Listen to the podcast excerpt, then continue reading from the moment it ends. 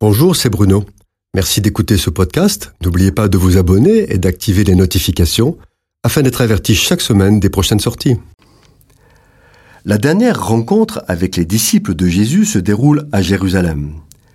C'est le dernier acte du ministère terrestre de Jésus jusqu'à ce qu'il revienne en roi et pour régner. Depuis 40 jours, Jésus regroupe les disciples et les enseigne sur les réalités concernant le royaume de Dieu. Il leur recommande de rester à Jérusalem jusqu'à ce que le Père envoie ce qu'il a annoncé, le baptême de feu et du Saint-Esprit. Le Saint-Esprit était la source de la puissance du ministère terrestre de Jésus. C'est cette puissance qu'il lègue à ses enfants. C'est par le Saint-Esprit qu'ils auront la force et l'autorité d'aller témoigner de leur foi jusqu'aux extrémités de la terre, annoncer que Jésus sauve et qu'il revient pour exercer enfin la justice et rendre à chacun selon ce qu'il aura fait de sa vie. Il leur dit avec autorité, sans moi, sans mon esprit, vous ne pouvez rien faire. C'est pourquoi il leur recommande avec force de ne pas partir avant qu'ils n'aient reçu l'Esprit. Tout comme il ne peut être question de partir à la guerre sans équipement ni entraînement, les témoins de Christ doivent être revêtus du Saint-Esprit pour aller témoigner dans le monde de l'amour de Jésus et s'opposer aux œuvres du diable.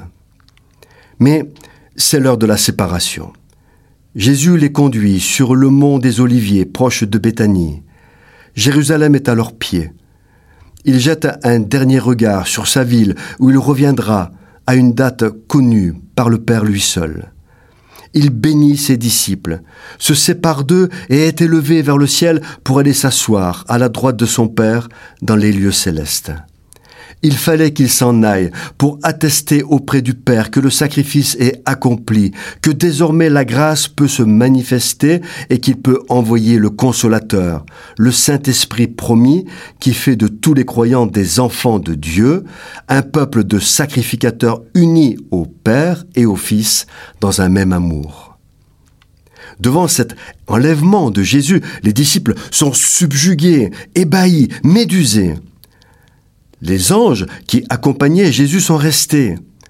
Il les secoue et annonce que, comme ils l'ont vu partir, ils le verront revenir de la même manière sur le mont des Oliviers pour établir son règne.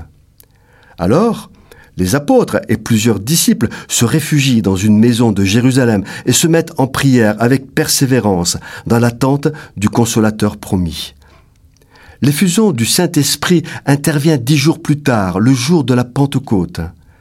C'est pour servir l'évangile de Jésus-Christ que le Saint-Esprit est répandu sur les disciples présents dans la chambre haute. Et c'est par eux qu'il doit se répandre sur le monde. C'est le premier jour de la nouvelle alliance. En attendant le retour du Maître, nous veillons, prions, réclamons les dons du Saint-Esprit pour annoncer avec puissance et efficacité le salut par grâce et la venue du Roi. Nous nous mobilisons dans la prière, comme le firent les apôtres, et nous réclamons cette puissance de l'Esprit non pour une satisfaction personnelle, mais pour la mettre au service de l'Évangile et de l'Église. Cette chronique a été produite par Bruno Oldani et Jacques Cudeville.